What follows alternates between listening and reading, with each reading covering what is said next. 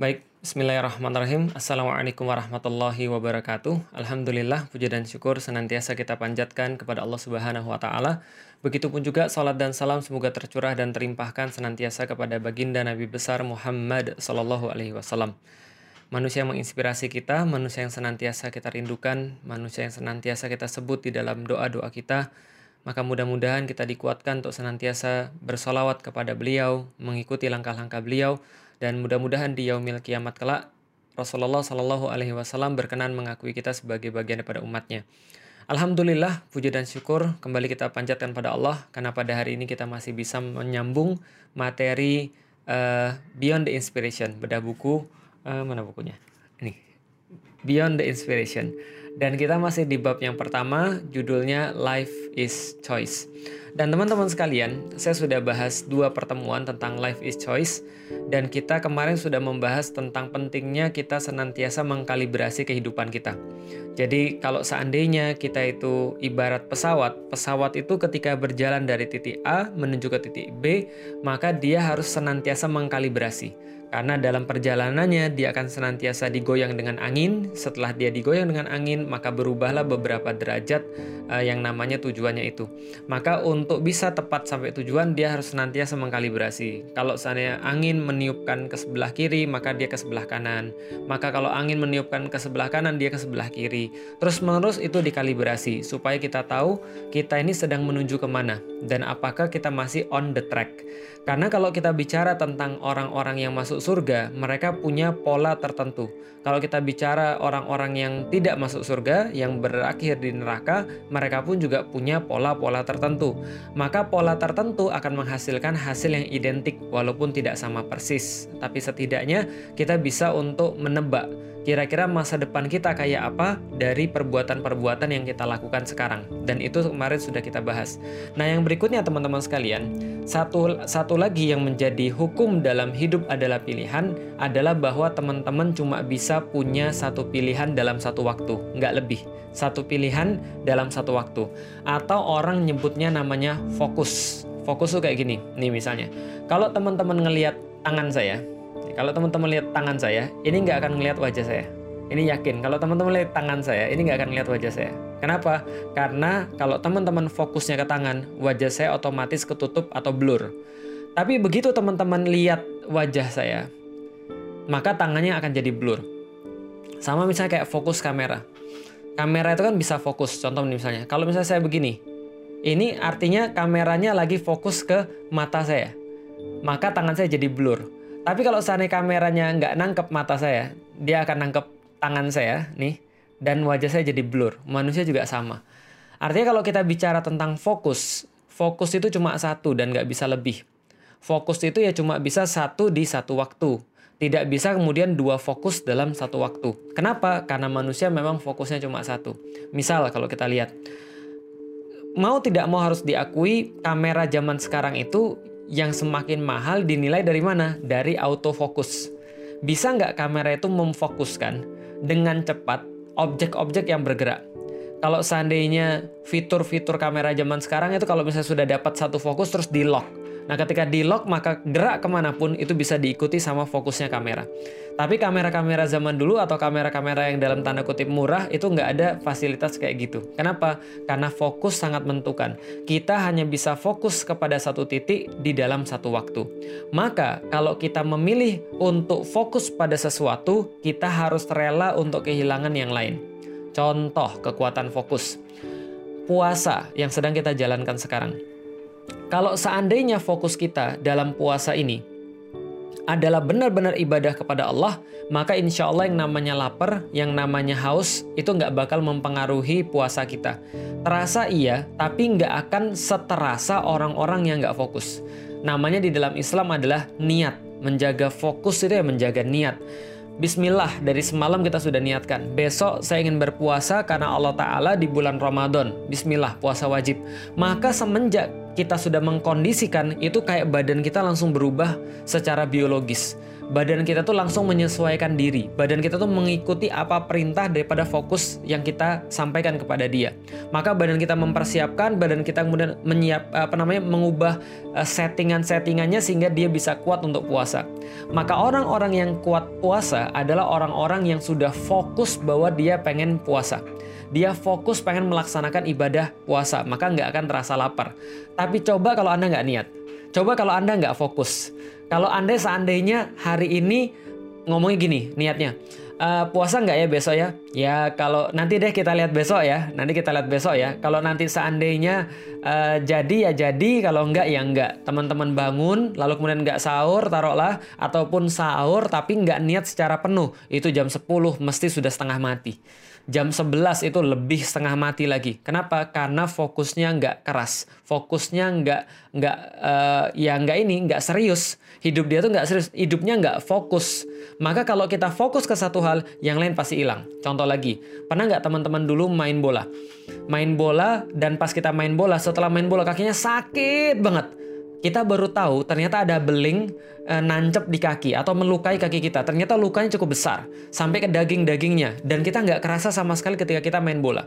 Dulu saya main bola di Palembang, itu main bola kan di lapangan yang sangat berlumpur dan e, dan waktu itu kita belum punya uang untuk beli sepatu bola. Maka kita main bola itu ya kaki ayam kalau bahasa Palembangnya, nyeker gitu ya. Lalu kemudian ketika kita main bola itu uh, saya secara pribadi dan teman-teman saya juga sama, itu banyak sekali beling-beling yang ada di tanah itu. Itu tiba-tiba pulang, tiba-tiba kaki udah berdarah, bahkan udah kering darahnya dan rasa sakitnya itu baru muncul sesakit-sakitnya pas kita udah pulang dan pula, uh, dan pas kita sudah mandi. Kenapa? Karena pas kita main bola, kita terlalu fokus sehingga kita nggak bisa merasakan apa pun. Maka fokus itu bisa mengalahkan banyak hal kalau kita sudah fokus pada sesuatu. Para sahabat misalnya diceritakan kepada kita, itu ada sahabat yang ketika kena panah, itu pas mau dicabut panahnya, dia bilang ini, sebentar, sebentar, sebentar. Saya sholat dulu. Nanti pas saya sudah sholat, saya sudah khusyuk, cabut panahnya. Dan itu nggak akan terasa sakit sama mereka. Nggak kayak kita. Pas lagi sholat, justru jangan dicabut. Nah kenapa? Nanti ganti fokusnya jadi sakit. nah kalau para sahabat nggak. Para sahabat ketika mereka lagi merasa sakit, ketika mereka fokus pada sholat, sakitnya hilang. Kita pun sama. Kalau kita lagi sakit, tapi kita fokus pada yang lain, itu sakitnya jadi nggak terasa. Tapi mendadak kalau kita nggak fokus pada sesuatu, ya fokus sakitnya jadi muncul. Maka sebenarnya hidup kita adalah tentang memandang yang mana tentang memfokuskan pada yang mana. Kalau kita fokus pada hidup kita pada yang satu titik, maka yang lain menjadi kabur. Kalau kita fokus pada tujuan, halangannya menjadi kabur. Tapi kalau kita selalu fokus pada halangan, maka tujuannya tidak akan pernah tercapai. Maka hidup kita sudah saya sampaikan itu punya tujuan. Kita sudah bahas dalam banyak sekali kajian-kajian kita di belakang. Nah, kalau kita fokus pada tujuan itu, maka pasti semuanya akan jadi berbeda. Cara kita merespon jadi berbeda, cara kita melakukan sesuatu jadi berbeda, kita action jadi berbeda. Misal, ada yang kemarin nanya pada saya, Ustadz bagaimana kita menghadapi orang-orang yang ngebully kita di dunia maya? orang-orang yang ngejek-ngejek kita di dunia maya atau bahkan seperti yang Ustadz alami dipersekusi atau misalnya dituduh, difitnah. Ya tergantung fokus Anda apa. Kalau fokus Anda adalah manusia, maka jangankan ada orang ngomong. Orang nggak ngomong aja Anda merasa diomongin. Banyak orang zaman sekarang begitu. Ya sabuna kulla soyhatin alaihim, kata Allah. Orang-orang munafik itu, dia nggak diomongin orang aja, dia merasa diomongin. Dan dia merasa bahwa setiap orang ngomong itu ditujukan bagi dia. Ditujukan untuk ngejek dia, karena dia merasa insecure. Nah ini adalah permasalahan ketika kita tidak fokus pada sesuatu. Kalau dakwah itu fokusnya Allah. Membenahi manusia itu fokusnya Allah. Mendakwakan Islam adalah harusnya fokusnya pahala yang disediakan oleh Allah. Kalau kita fokusnya Allah, maka ejekan manusia itu nggak akan terasa maka bulian manusia itu biasa. Maka caci maki orang itu menjadi sesuatu yang ya numpang lewat saja. Ya kita tahu kita dibully, sedih ya sedih, tapi kita nggak akan memperhitungkan apalagi sampai membuat kita jadi berhenti dakwah. Apalagi membuat kita jadi tidak mampu dan tidak mau serta takut untuk menyuarakan kebenaran. Gak bakal. Kenapa? Karena fokus kita sudah jelas. Fokus kita Allah. Wala takhsyaunas wakhsyauni kata Allah. Jangan takut pada manusia, jangan fokus pada kata-kata manusia. Harusnya Anda lebih fokus kepada saya. Kenapa? Allah katakan karena saya yang menciptakan kamu, saya yang mematikan kamu dan kepada saya kamu semua akan dikembalikan dan kamu kami yang kasih makan, kamu itu saya yang kasih makan, saya yang kasih rezeki, saya yang jaga kamu, tidak akan bakal bisa mengganggu kamu kalau saya tidak mengizinkan dan tidak bakal bisa ada yang bisa melindungi kamu kalau aku sudah tidak uh, kalau aku sudah tidak izinkan. Artinya apa? Fokus kita kepada Allah. Itu namanya mentauhidkan Allah. Mentauhidkan Allah artinya menjadikan Allah sebagai satu-satunya fokus kehidupan kita. Itu kalau dalam agama. Dalam kehidupan biasa, fokus ini kadang-kadang beda lagi urusannya. Tapi hampir-hampir sama penerapannya. Misal, Anda mau fokus pada tujuan atau Anda mau fokus pada hambatan. Kalau Anda mau fokus pada hambatan, yakin pasti akan banyak hal yang bisa dikomplain.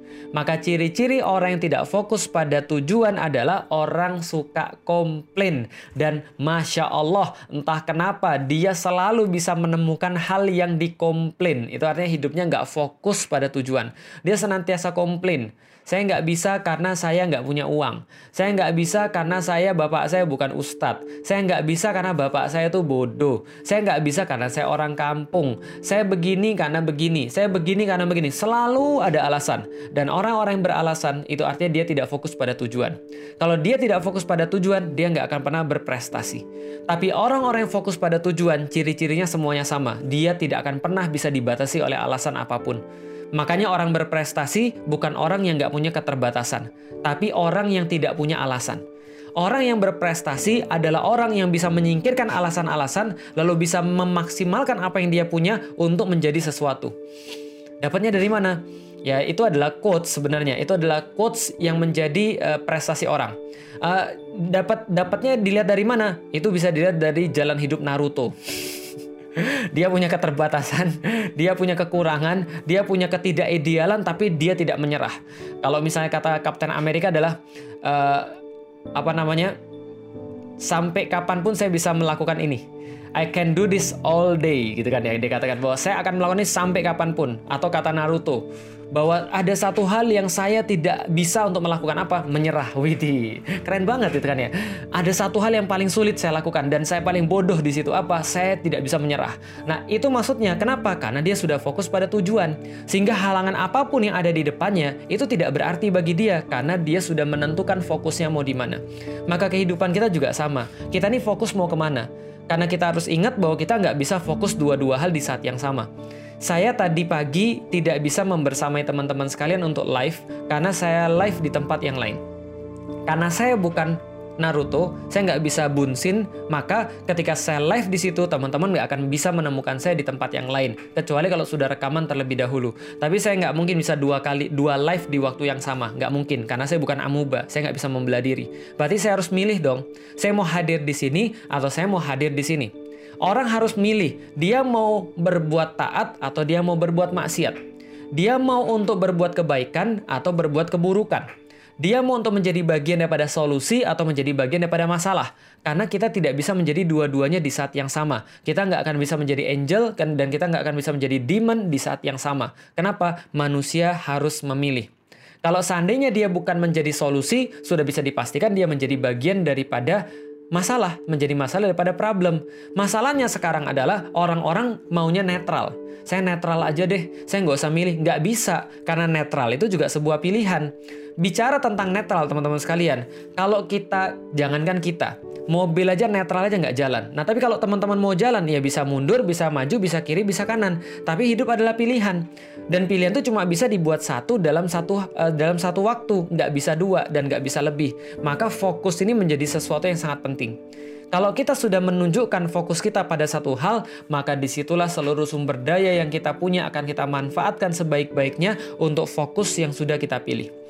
Kita punya uang, kita tahu mau mau untuk diberikan ke mana. Kita punya waktu, kita tahu mau diberikan ke mana. Karena kita sudah punya fokus. Tapi kalau orang yang nggak punya fokus, maka hidupnya nggak akan terarah. Hari ini dia jualan HP, karena orang-orang banyak buka konter HP. Besok dia jualan cendol karena orang-orang juga buat cendol cappuccino. Besok lagi ketika sudah nggak ada lagi cendol cappuccino, dia jualan yang lain lagi. Maka semuanya akan start over, start over, mulai lagi dari awal. Karena dia nggak punya kekuatan fokus. Matahari kalau sana menyinari manusia tidak akan bisa membolongi apa pun, nggak bisa untuk membakar apa pun. Tapi bila difokuskan sumber daya matahari itu pakai kaca pembesar, lalu difokuskan pada satu titik, maka satu titik itu bisa menjadi sangat kuat sekali. Maka orang-orang zaman dulu berkata, jangan takut sama pendekar yang punya banyak jurus. Kenapa? Biasanya jurusnya biasa, mediocre. Tapi kalau Anda ketemu dengan seorang seorang uh, seorang ini apa namanya pendekar. Dan dia cuma bisa tiga jurus saja. Dasar-dasar saja tiga jurus. Tapi dilatih selama puluhan tahun ini baru ngeri. Kenapa? Karena dia sudah spesialis di situ. Dia sudah fokus di situ. Dan inilah pentingnya menjadi fokus. Hidup adalah pilihan. Kalau gitu boleh nggak kita fokus untuk menjadi seorang ilmuwan bukan seorang pendakwah? Nah ini yang salah pikir karena yang dimaksud dengan fokus itu adalah pada perkara-perkara yang spesifik. Menjadi hamba Allah itu bukan pilihan. Menjadi hamba Allah itu adalah sebuah keharusan bagi orang-orang yang berpikir. Tapi pilihan bagi orang-orang yang masih mikir-mikir. Tapi kalau orang bagi orang berpikir, ya menjadi hamba Allah bukan sebuah pilihan. Itu adalah sebuah hal yang memang menjadi sebuah keharusan, kewajaran. Maka tergantung nanti kalau sudah mau menjadi hamba Allah, kita mau milih di jalur yang mana. Kita mau milih di jalur ilmuwan, kita mau milih di jalur dagang, kita mau milih di jalur misalnya ya apalah terserah. Yang jelas memang ada spesialisasi karena Rasulullah pun punya spesialisasi para sahabat. Kalau Rasul berbicara tentang perang, Rasul mengajak para sahabat-sahabat yang memang jago perang. Kalau Rasul berbicara tentang hukum, yang diajak yang pintar, yang bisa menginstibat dalil, yang bisa menggali dalil. Kalau Rasul berbicara tentang masalah uh, ngumpulin iuran, ngumpulin dana, maka yang diajak ngobrol adalah orang-orang yang punya dana, orang-orang yang kaya. Artinya, setiap pilihan-pilihan hidup kita selama tetap sebagai hamba Allah, memenangkan agama Allah, berarti yang mana pun itu sudah termasuk pilihan-pilihan yang benar. Tapi yang saya pengen sampaikan adalah teman-teman tidak bisa punya dua pilihan di waktu yang sama karena kita memerlukan fokus di dalam hidup kita untuk bisa hidup dengan benar. Hidup adalah pilihan. Wahadainahu najdain. Allah katakan di dalam Al-Qur'an kami kami tunjukkan kepada kalian dua jalan. Ada jalan yang fajir, ada jalan yang takwa. Kalau orang memilih untuk fajir, maka dengan sendirinya dia meninggalkan ketakwaan kepada Allah. Tapi kalau dia memilih untuk takwa, maka dengan sendirinya dia akan menghilangkan kefajiran. Dari sini kita dapat lagi sebuah sebuah rumus. Apa rumusnya? Kalau kita mau untuk jadi baik sederhana. Ada dua cara. Satu, tinggalkan keburukan. Karena kalau kita sudah meninggalkan keburukan, kita akan cari penggantinya. Dan pengganti keburukan adalah kebaikan. Maka selain daripada meninggalkan keburukan, kalau Anda mau jadi orang baik, kalau Anda mau jadi orang apik, maka lakukanlah kebaikan-kebaikan. Otomatis kalau Anda melakukan kebaikan, maka Anda akan jauh daripada keburukan. Itulah teorinya orang hijrah. Jadi kalau ada orang masih bermaksiat, ada orang masih berbuat buruk, maka kita akan coba bantu dia. Bagaimana cara membantu dia? Mengenalkan dia dengan eksistensi kebaikan. Mengenalkan dia dengan eksistensi hal-hal yang bersifat uh, apik, hal-hal yang bersifat taat. Maka taat itu akan seperti maksiat. Taat itu nyandu, maksiat juga nyandu. Tergantung yang mana yang paling kuat, taatnya atau maksiatnya. Ini kemudian yang kedua. Yang berikutnya teman-teman sekalian, setelah yang pertama, hidup kita adalah hasil daripada pilihan-pilihan di masa lalu dan yang ke depan adalah hasil daripada yang sekarang. Yang kedua teman-teman sekalian, hidup adalah pilihan dan cuma ada satu pilihan yang bisa dibuat dalam satu waktu. Dan pilihlah yang fokus sehingga Anda bisa membenahi hidup Anda. Fokus pada kebaikan-kebaikan dan jadikan diri Anda spesial dalam kebaikan-kebaikan yang sudah Anda pilih. Yang ketiga, setiap pilihan pasti punya resiko. Dan setiap resiko itu lebih besar dalam pilihan yang lebih besar. Karena hidup ini kayak dagang. Kalau Anda pengen dapat uh, hasil lebih besar, Anda harus punya modal lebih besar. Katanya Spider-Man, katanya Paman Ben ketika menasihati Peter Parker gitu kan ya. With great power comes great responsibilities. Dengan sebuah tanggung jawab, sorry, dengan sebuah kekuatan yang besar akan muncul tanggung jawab yang besar. Maka hati-hati kalau Anda pengen minta tanggung pengen minta amanah yang besar, pengen minta kekuatan yang besar. Coba aku jadi orang kaya. Coba kalau aku kaya. Coba kalau aku pinter. Coba kalau aku coba coba coba itu Allah kalau kasih pada Anda, nanti Allah akan minta konsekuensi yang lebih besar. Coba lihat di dalam Al-Qur'an teman-teman sekalian. Ada ada kisah di uh, surat Al-Maidah di mana uh, Hawariyun itu meminta maidah, maidatan uh, uh, maidatan minas sama, uh, makanan dari langit. Makanya nama suratnya Al-Maidah. Apa kata mereka? Isa, tolong minta kepada Tuhanmu dong, kepada Allah, agar menurunkan pada kami makanan dari langit. Isa bilang, kenapa harus ada makanan dari langit? Kata mereka, supaya kami lebih tenang dan kami lebih bisa meyakini bahwa jalan kami ini benar. Bahwa Allah yang kami sembah itu benar. Maka diturunkan makanan dari langit, maidah-maidah atau hidangan-hidangan daripada langit. Lalu kemudian Allah katakan, sekarang sudah saya turunin, Konsekuensinya adalah kalau masih ada yang di antara kalian kufur setelah tanda yang begini, maka saya akan mengazab kalian lebih berat lagi. Jelas ya? With great power comes great responsibilities. Ketika kita pengen pilihan yang lebih besar, maka kita akan menanggung lebih besar juga. Karena setiap pilihan pasti punya konsekuensi. Bahkan tidak memilih yang juga adalah sebuah pilihan juga punya konsekuensi. Contoh, ada orang naik pesawat. Konsekuensinya apa? Resikonya apa? resikonya dia jatuh pesawatnya. Resiko orang naik mobil, tabrakan. Resiko orang naik kapal, tenggelam. Resiko orang naik motor, tabrakan. Nggak naik apa-apa, ditabrak. Jadi setiap hal punya resiko. Setiap hal punya konsekuensi. Setiap apa pun yang Anda pengen pilih itu pasti ada bayarannya, pasti ada costnya. Setiap apa yang Anda pengen beli ada ada price listnya ada price tag-nya. Anda mau bayar atau tidak? Anda mau jadi orang kayak Ustadz Adi Hidayat, bayarannya jelas lebih besar daripada mau jadi orang kayak Felix Xiao. Gak usah lah jadi kayak saya. Jadi kalau Ustadz Adi Hidayat, jadi kayak Ustadz Abdul Somad, jelas bayarnya lebih tinggi daripada sekedar jadi kayak abu-abu misalnya. Itu itu salah satu contohnya. Nah artinya apa? Anda mau nggak bayar? Karena setiap pilihan juga punya risiko. Coba Anda bayangkan, jangankan bicara surga. Orang mau maling aja punya risiko. Maling aja punya resiko. Berlaku jahat aja punya resiko. Apalagi berlaku baik. Loh kok emang berlaku jahat punya resiko? Iya, maling itu punya resiko. Digebukin. Mau beli barang punya resiko. Harus ngumpulin duit. Contoh lagi misalnya, Anda Anda mau masuk neraka itu juga punya resiko. Susah juga masuk neraka. Anda mau Anda mau masuk neraka. Dugem bayar nggak dugem? Saya nggak tahu sih karena saya nggak punya eh, nggak pernah dugem anak baik-baik. Coba tanya sama Ustadz Abu Fida gitu ya. dugem bayar nggak? Ya bayar. Masuk diskotik ya bayar. Beli minuman keras, bayar. Mau untuk mohon maaf, sama cewek dilayani, bayar. Mau apa lagi misalnya? Anda mau bermaksiat, beli narkoba, bayar. Beli ganja, bayar. Maka Anda mau masuk neraka juga susah. Ba malah kadang-kadang masuk surga itu lebih mudah. Buktinya antum nggak bayar kan live ini kan? nggak bayar kan ya? Lah ini live nggak bayar, dapat dapat kajian nggak bayar. Lalu kemudian pergi ke masjid ada kajian nggak bayar.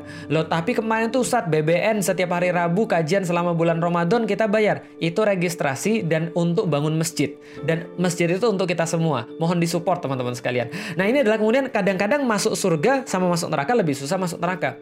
Tapi semua yang kita lakukan pasti punya konsekuensi. Kita mau main bola, konsekuensinya ada saya nggak mau main bola, saya nggak mau latihan karena saya tuh orangnya nggak nggak demen latihan, saya tuh nggak mau diatur. Ya udah antum tarkam aja. Lah kalau tarkam juga punya punya resiko. Apa resikonya? Menang enggak gitu kan ya, dapat hadiah enggak, berprestasi enggak, kelempar botol iya karena tawuran gitu kan ya. Nah itu salah satu resikonya. Orang mau ngapain aja dia pasti punya resiko. Jadi ingat teman sekalian, Anda mau dakwah itu ada resikonya.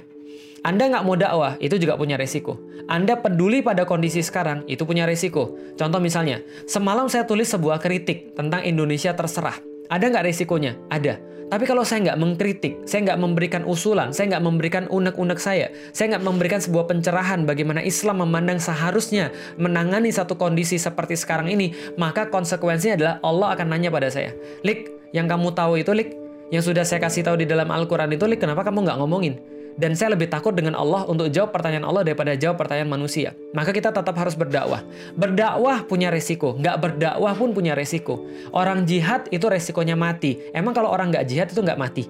Ya sama-sama mati. Pertanyaannya adalah mati apa yang keren kan gitu. Bagaimana caranya milih mati dengan cara yang keren? Karena setiap perkara pasti punya resiko.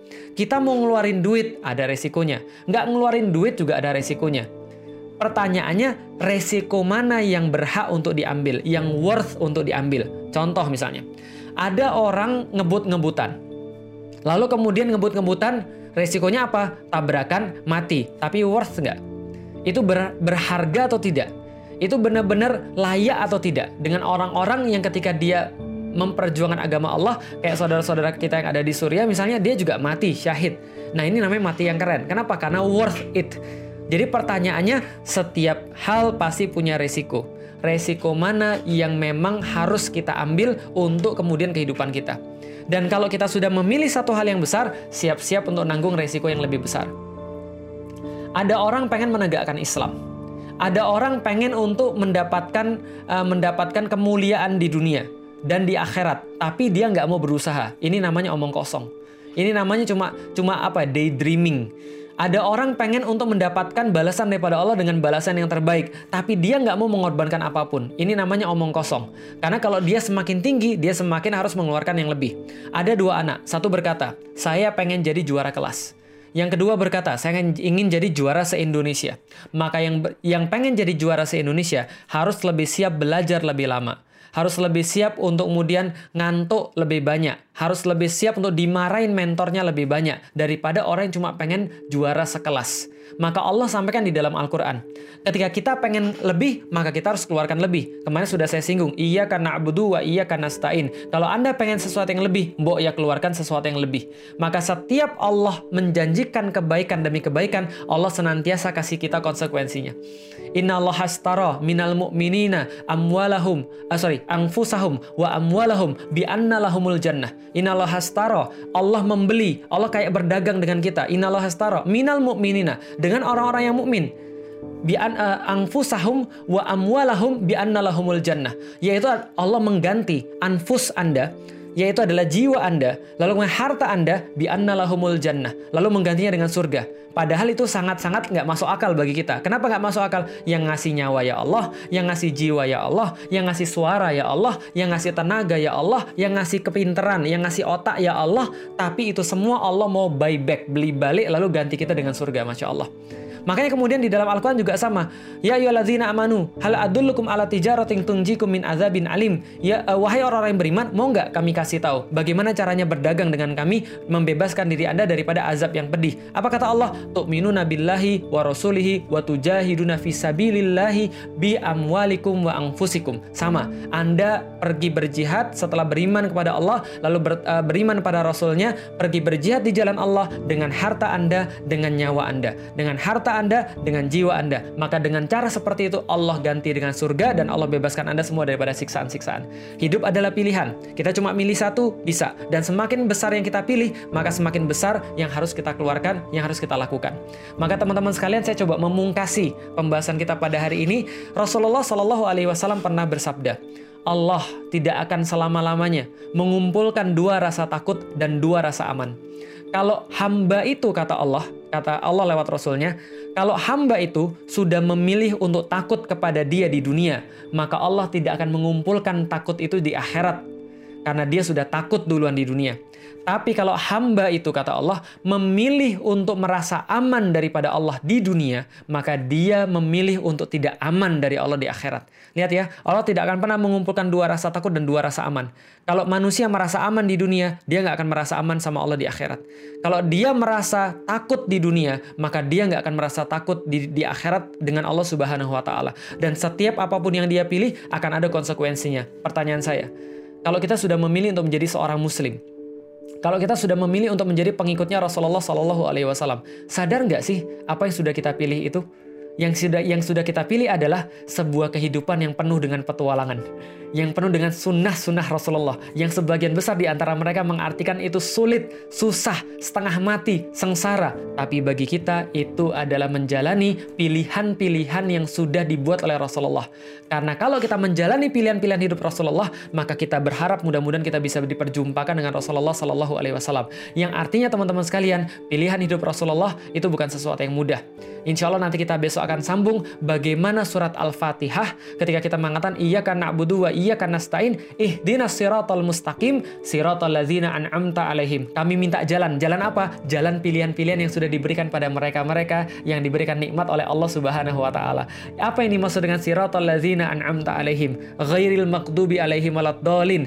Life is choice Selamat bergabung besok insya Allah. Mudah-mudahan kita diberikan kesehatan. Malam ini malam ke-25. Jangan lupa berburu, jangan lupa menyiapkan diri. Mudah-mudahan Allah mampukan kita untuk mendapatkan sebagian daripada Lailatul Qadar. Barakallahu fikum. Assalamualaikum warahmatullahi wabarakatuh.